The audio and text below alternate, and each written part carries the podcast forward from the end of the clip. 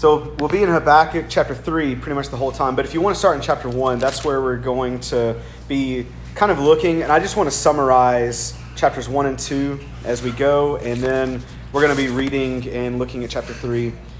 And kind of the nice thing about Habakkuk is that I don't know if any of you have found this to be true, but as people have been talking more and more about the situation for the last nine, months, nine months, eight, seven months, I don't know, the last however long it's been ever since we've been in this current situation. There's been a lot of changes and there's been a lot of things that have been difficult, and people have been trying to turn to a lot of different things. And there's been a lot of passages that we've talked about that have been helpful. We were looking at Psalms a lot. We've looked at a lot of other things like in Philippians have been helpful.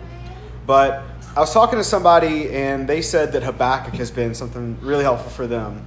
And so I started looking at Habakkuk and I thought, well, that's that's spot on. That's that's really helpful. So I want to look at Habakkuk's prayer in chapter 3 because I want us to learn maybe a better way to pray to God and some different things, some different elements of prayer that we should incorporate in our lives. But more than that, I think that Habakkuk's prayer in chapter 3 gives us just a good outlook on life. Like, how do we cope with life and deal with things? So that's what we're going to be looking at. The first couple of slides are just going to be background on Habakkuk and kind of summarizing chapters 1 and 2. So if you want to start in chapter 1, as I go, you can kind of just follow and look at the verses, and you'll be able to see what I'm talking about. But just as far as background about Habakkuk himself, really not much is known about him. Some think he prophesied between 625 and 612. Other, th- other people think it was between 609 and 606. So it's a pretty broad range. The reason they give that range is mainly because they kind of think it revolves around King Josiah. King Josiah made a ton of reforms. He really did did right in the sight of the Lord in a lot of ways and helped the nation of Judah to actually draw closer to God. But he died in 609.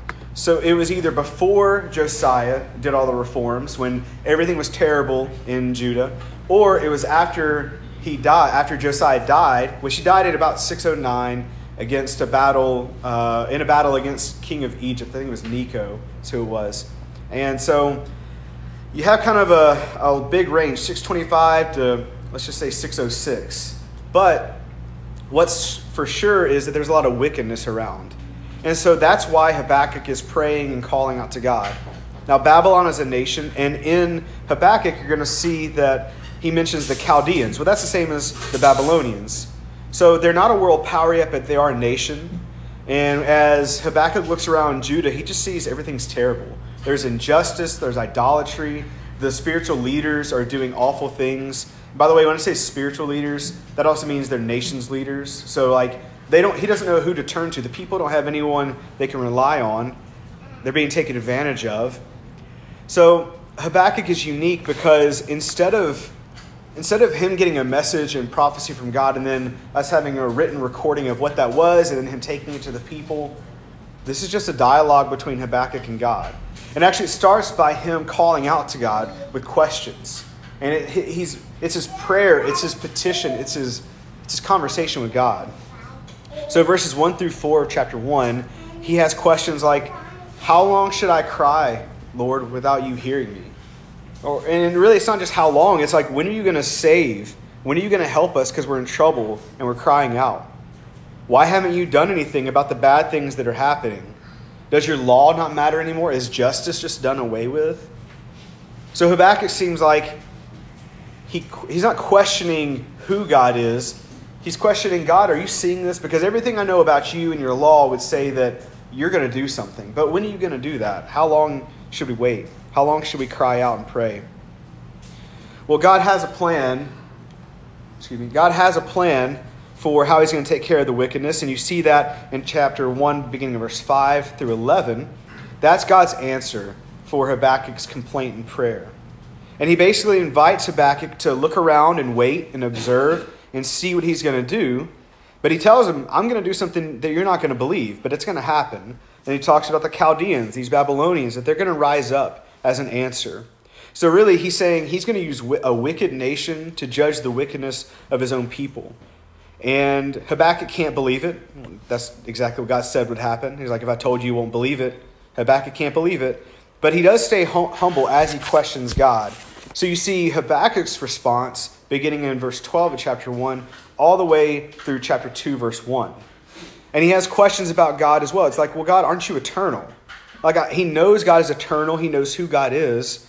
So it's just hard for him to wrap his head around this. Like, how are you going to use the Babylonians, a wicked nation, people that aren't your chosen people?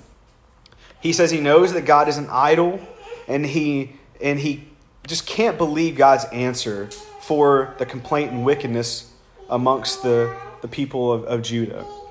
But I want to emphasize Habakkuk keeps his humility and he's ready to respond after God responds. So, actually, chapter 2, verse 1 is one of the popular verses in Habakkuk where he says, I will take my stand at my watchpost and station myself on the tower and look out to see what he will say to me and what I will answer concerning my complaint. I want to differentiate real quick Habakkuk's attitude as he says, I'll take the wait and see approach versus what sometimes our attitude is or what my attitude is. Um, my attitude, maybe you're like me, if I say wait and see, it's because I'm doubting, right? I'm like, I'm like, okay, we'll see. I say that all the time when I don't believe that someone's going to do what they say they're going to do, or they can't do um, what they say they're going to be able to do. All right, we'll, we'll wait and see. I don't think that's Habakkuk's motivation behind saying this. It's actually his confidence in God, trusting in God, saying, God, I'll just take my stand at my watch post, and I'll, I'll wait and see how you're going to respond but I'll wait and see what you're going to do. There's a lot of humility and confidence that, that Habakkuk has in God. You have God's answer to Habakkuk's second complaint in prayer, beginning in chapter 2, verse 2, through the end of chapter 2. And he answers Habakkuk through a vision. And it's very clear God's plan is sure and it will happen. And it is something that Habakkuk can be confident that it will happen. And through this vision, it's very clear that proud people are coping with life and they're going to cope with uh, difficulty in terrible ways. They're going to turn to wine, they're going to turn against each other, they're going to be violent and hateful. They're going to trust in their possessions and they're going to try to get more and more because things are being taken away. But the righteous, in verse 4, will live by faith. So, verse 4, chapter 2, is another pretty popular verse. He says, Behold, his soul is puffed up, it is not upright within him, but the righteous shall live by faith. That's actually a theme even through the New Testament. We, we read that in Romans and Hebrews as well. But it all starts here in Habakkuk, where God says, He sets in opposition, this is how wicked people respond, but the righteous will live by faith. God does see the wickedness of the people. People that use their power to hurt others, people that take what isn't theirs just because they could, people that are greedy and arrogant and violent, they're drunk partiers and idolatrous. And he just wants to make sure that it's remembered how empty all of those things are at the end of chapter 2. But his vision confirms that he will judge because he is God and he has seen it all. So that brings us to chapter 3, where Habakkuk answers with a prayer. So before we read chapter 3, let's just try to get our minds in the same mindset as Habakkuk.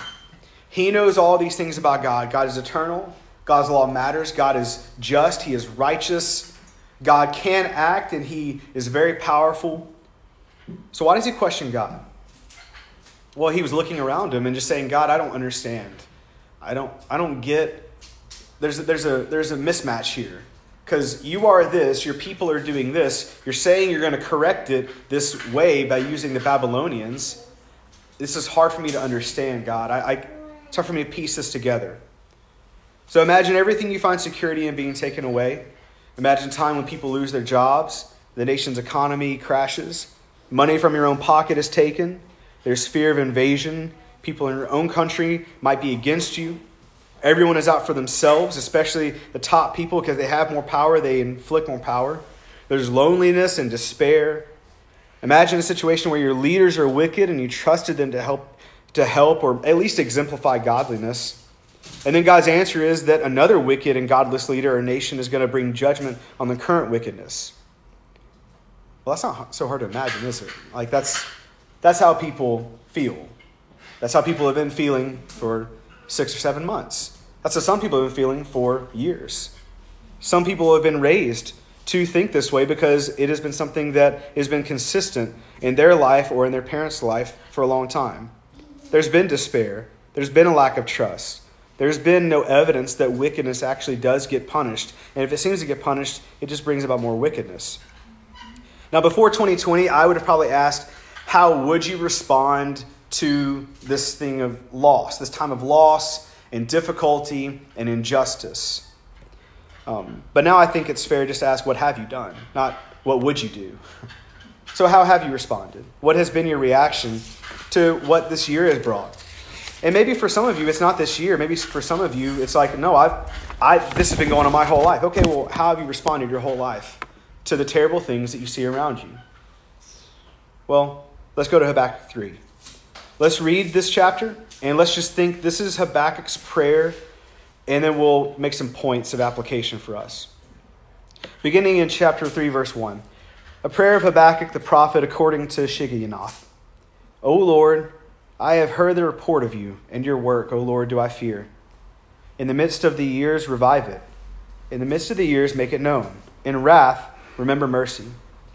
God came from Teman, and the Holy One from Mount Paran. Selah. His splendor covered the heavens, and the earth was full of his praise. His brightness was like the light rays flashed from his hand, and there he veiled his power. Before him went pestilence, and plague followed at his heels. He stood and measured the earth. He looked and shook the nations. Then the eternal mountains were scattered, the everlasting hills sank low. His were the everlasting ways. I saw the tents of Cushan in affliction. The curtains of the land of Midian did tremble. Was your wrath against the rivers, O Lord? Was your anger against the rivers or your indignation against the sea when you rode on your horses on your chariot of salvation? You stripped the sheath from your bow, calling for many arrows. You split the earth with rivers. The mountains saw you and writhed. The raging waters swept on. The deep gave forth its voice. It lifted its hands on high. The sun and moon stood still in their place at the light of your arrows as they sped, at the flash of your glittering spear. You marched through the earth in fury. You threshed the nations in anger. You went out for salvation of your people, for the salvation of your anointed. You crushed the head of the house of the wicked, laying him bare from thigh to neck.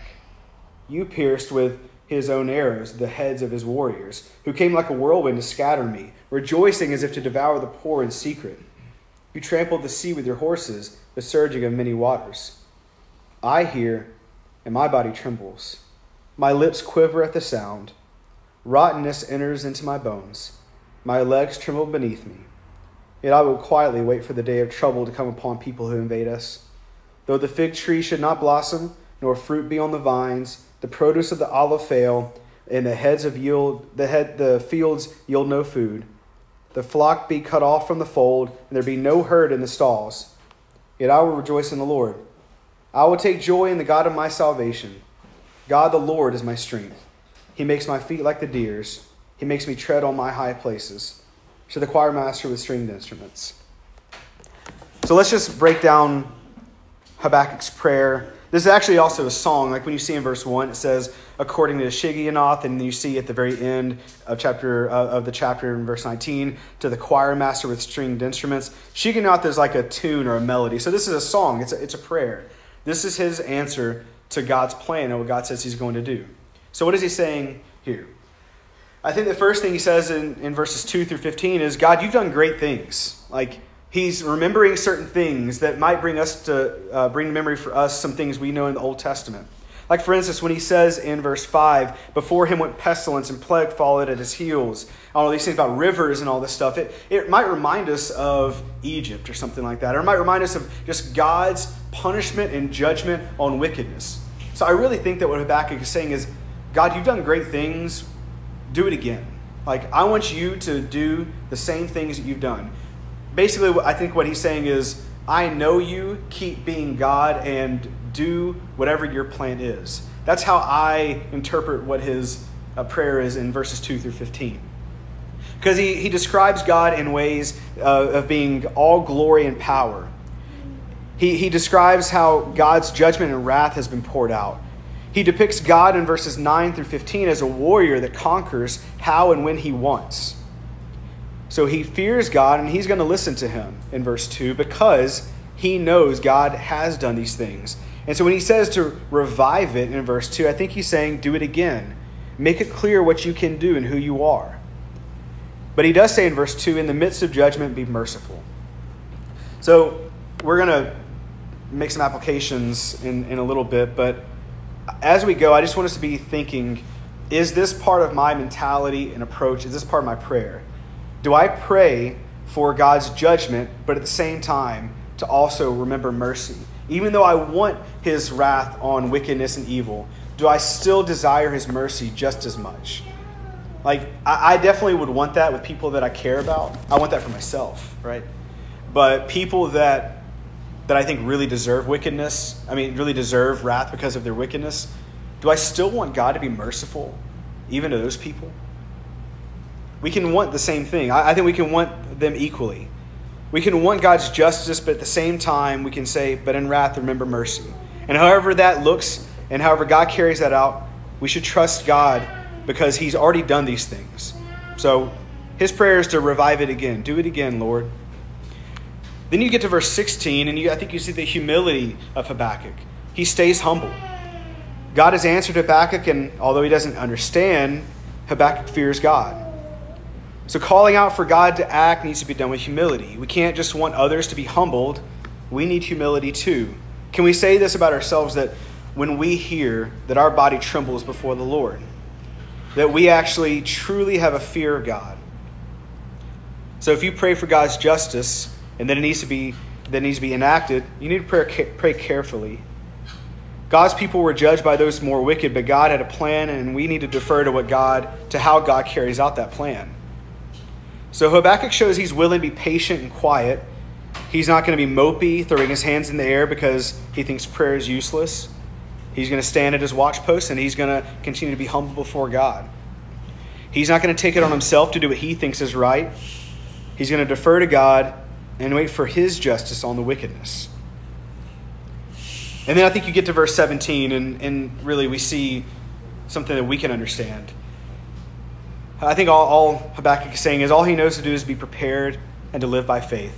Because though all these bad things happen, all the you know the fig tree doesn't blossom, like you look around and there's just no food, and everything you've worked for is coming to nothing, he's still going to rejoice in the Lord. He's still going to take joy in the God of his salvation. He's going to do the thing that God said he desires to see, where the righteous live by faith.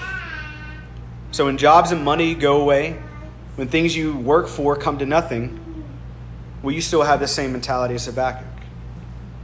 And then I think 18 and 19, you really see him culminate this, saying that he's going to rejoice in the Lord. God is the Lord is, is his strength. He says he makes his feet like the deer's, which that sounds kind of silly to me. Like I, I don't know exactly it's it's kind of funny for me to picture that, I guess.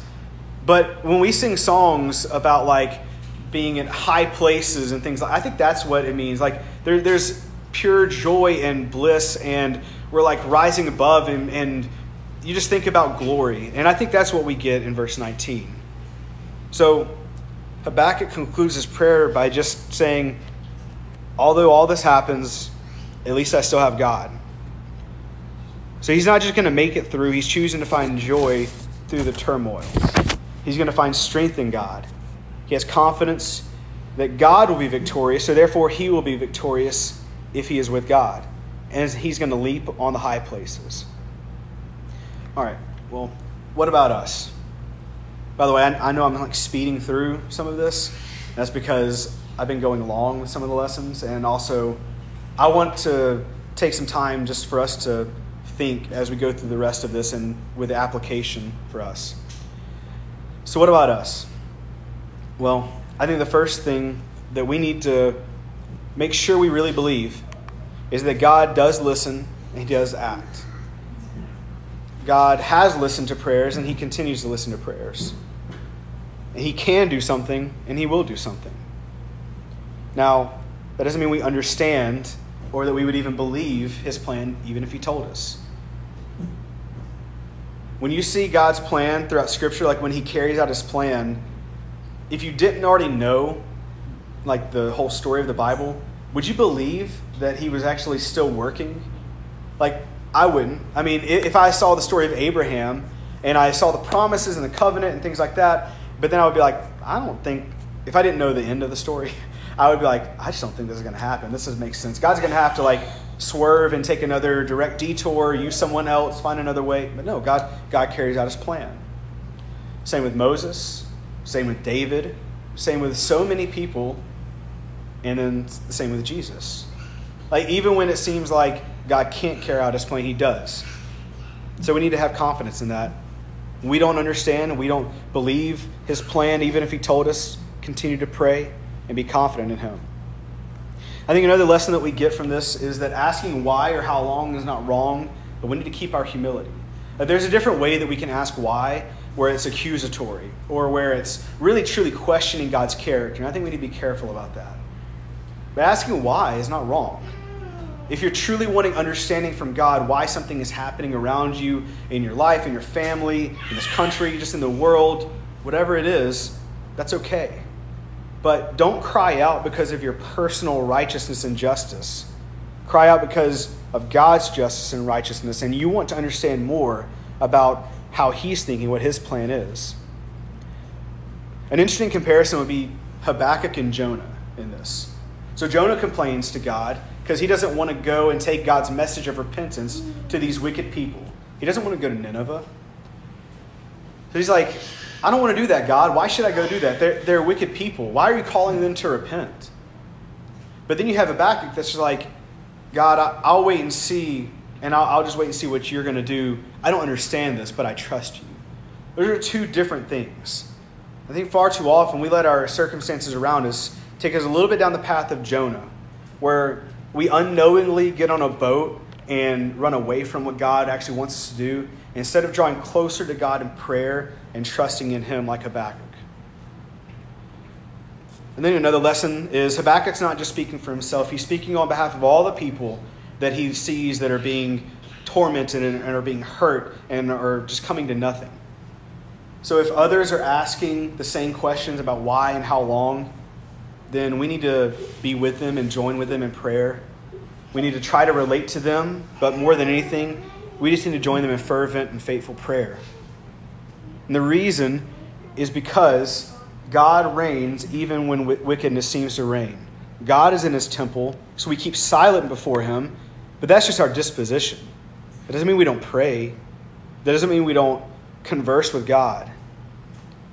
We need to have confidence that God is reigning, that he's in his temple. So we go to him. Who else would we go to? We shouldn't go to anyone else if we think there's wickedness and that needs to be punished around us. We go to God first. And finally, for us, this is something that Habakkuk isn't necessarily looking towards, but something we look towards. I mean, we have Jesus. So, what about us? Like when we see all this around us, well, we have Jesus. Jesus himself quotes from Isaiah in Luke 4, where he says, uh, where this is when he goes before uh, the people in the, in the synagogue, and the scroll of the prophet Isaiah is given to him. So, this is just tradition. He's going to read it and then kind of give a little bit of an explanation or talk about it for a second. But he just shocks the whole crowd because what he reads is from Isaiah, and they're just all staring at him. So just listen to what he says, what, what, he, um, what he reads, and then listen to his, I guess, commentary on what he reads. From Isaiah, he reads, The Spirit of the Lord is upon me, because he has anointed me to proclaim good news to the poor. He has sent me to proclaim liberty to the captives and recovery of sight to the blind, to set at liberty those who are oppressed, to proclaim the year of the Lord's favor. He, scroll, he rolls up the scroll, gives it back to the attendant, sits down. All the eyes of the synagogue were fixed on him, and he began to say, Today the scripture has been fulfilled in your hearing. So, who do we have? That we have Jesus, that is the answer to all the things that we see that are wrong around us. We have the person who proclaims good news to the poor. We have the true anointed one. I don't know if you know this in chapter 3 of Habakkuk, but actually in verse 13, he says, You went out for salvation of your people, for the salvation of your anointed. The anointed is, is on Habakkuk's mind, but the anointed one isn't something Habakkuk's looking towards. We have the anointed one we're looking towards. So our trust is in him. Our trust isn't in just the people of God thinking that the spiritual leaders among us are going to rise up and are going to carry out salvation. We have the anointed one that is doing that. He's the one that proclaims good news to the poor. He sets it free those that are captive. He gives sight to the blind. He rises up the oppressed. We have Jesus. So, in our conversations with people, and they're asking, what should we do about all these things around us? Well, if our answer is anything except for Jesus is that answer, then we're really selling them something that is going to fall short. We're giving them a solution that will never actually satisfy and give them true hope. And I know that it actually feels like we're giving them something hollow sometimes when we say, you just need the gospel, you just need Jesus Christ. But if we're going to really believe that this is who Jesus is, then giving them Jesus is the thing they need. Now let's go to Hebrews 10. Hebrews 10 is another passage that I think is very important for what we're talking about. Hebrews 10, beginning in verse 35. Therefore, do not throw away your confidence, which has a great reward, for you have need of endurance, so that when you have done the will of God, you may receive what is promised. For yet a little while, and the coming one will come and will not delay. But my righteous one shall live by faith, and if he shrinks back, my soul has no pleasure in him. But we are not of those who shrink back and are destroyed, but of those who have faith and preserve their souls. So here's some lessons just for the righteous that will live by faith. And after just going through these few things, uh, we'll conclude the lesson. But I hope that just as we go through these last few things, just continue to think Am I doing this? Is this part of my prayer? Is this part of my conversation? So the righteous will live by faith. Well, that means that we need to rejoice and continue in joy in the Lord, just like Habakkuk said he would do. We need to find strength and comfort in God, just like Habakkuk said he would do. We need to be confident in our victory through Christ. Habakkuk is confident in his victory through God. Even more so, we should be confident in our victory through Christ. We need to pray. We need to keep praying. We don't need to shirk from our prayers just because we haven't seen evidence that it is working. We need to continue in prayer and trust that God is acting and He can act. We do need to care about the injustices of God's people, but we need to turn to the Lord for answers. And while you wait for answers, be like Habakkuk and stay humble and stay patient. Be willing to stand at your watch post and just wait and see what the Lord will do. And the last thing is something that I know Habakkuk didn't have to look forward to and couldn't, couldn't implement in his own life because it wasn't available until Jesus. And that's live by faith in the one that overcame. The fact that he overcame all, even sin, tells us that we can draw close to God. We don't have to shrink back. We should not shrink back. So God hasn't told us everything that will happen. He hasn't revealed to us his plan like he did to Habakkuk. But we know the, the big picture plan, right? We know that Jesus comes back and calls all those that are his to himself. So, really, our mission is to care about all the terrible things that might go on around us. And don't just think about right now. I mean, we're almost done with the year. So, I mean, we're acting like, you know, this is something just for now. I, I really think this is something that I'm going to try to do, I hope, for the rest of my life, that I just remember that this mentality that Habakkuk has is something that I need to put in place in my life. I need to have this example of prayer in my life. I need to be doing this. I need to care about the, the wicked things. I need to care about just people that are down and out and feel like they don't have any hope. But I need to see that the answer is nothing except for Jesus Christ. So we carry this confidence and hope with us within us continually. See, God didn't write his promises on tablets, he, he wrote it on our hearts. God's guarantee for justice is before us at all times, it's within us at all times, because we have Jesus Christ.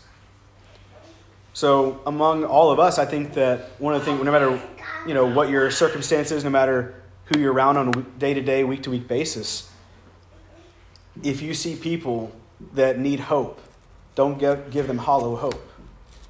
Show your confidence in God and show your confidence in Christ. But pray and continue to pray and tell them you'll pray with them. And that's something that I don't think I've done a great job of. And I think that's something that Habakkuk gives us an example of. We continue to go to God in prayer. We continue to trust in Him. Even when we don't see evidence of justice around us, we trust that God is just, that He is righteous, that He is holy and eternal, just like Habakkuk. We haven't been talking about what you need to do to become a Christian or anything like that. But if that is something you want to talk about, obviously we, we want to talk about that with anybody that has questions about that. If you do have some things in your life that you need help with, we're talking about prayer for the most part today. that is one of the best things that we can do for each other is to go to God in prayer on each other's behalf because of some sort of spiritual difficulty and issue that you're having. That's the example that we actually see, especially in James. So we'll do that with you. But if you just need to think about some things in your life, and as you go home, that just means that you go to God in prayer and spend a lot of time in prayer, then I hope that you'll do that. But if it also means that we just try to lift up people around us, especially those that are fellow Christians and God's people, let's do that. Let's have the confidence of Habakkuk. We'll uh, have a, a couple songs, and then we'll have our closing prayer in just a second.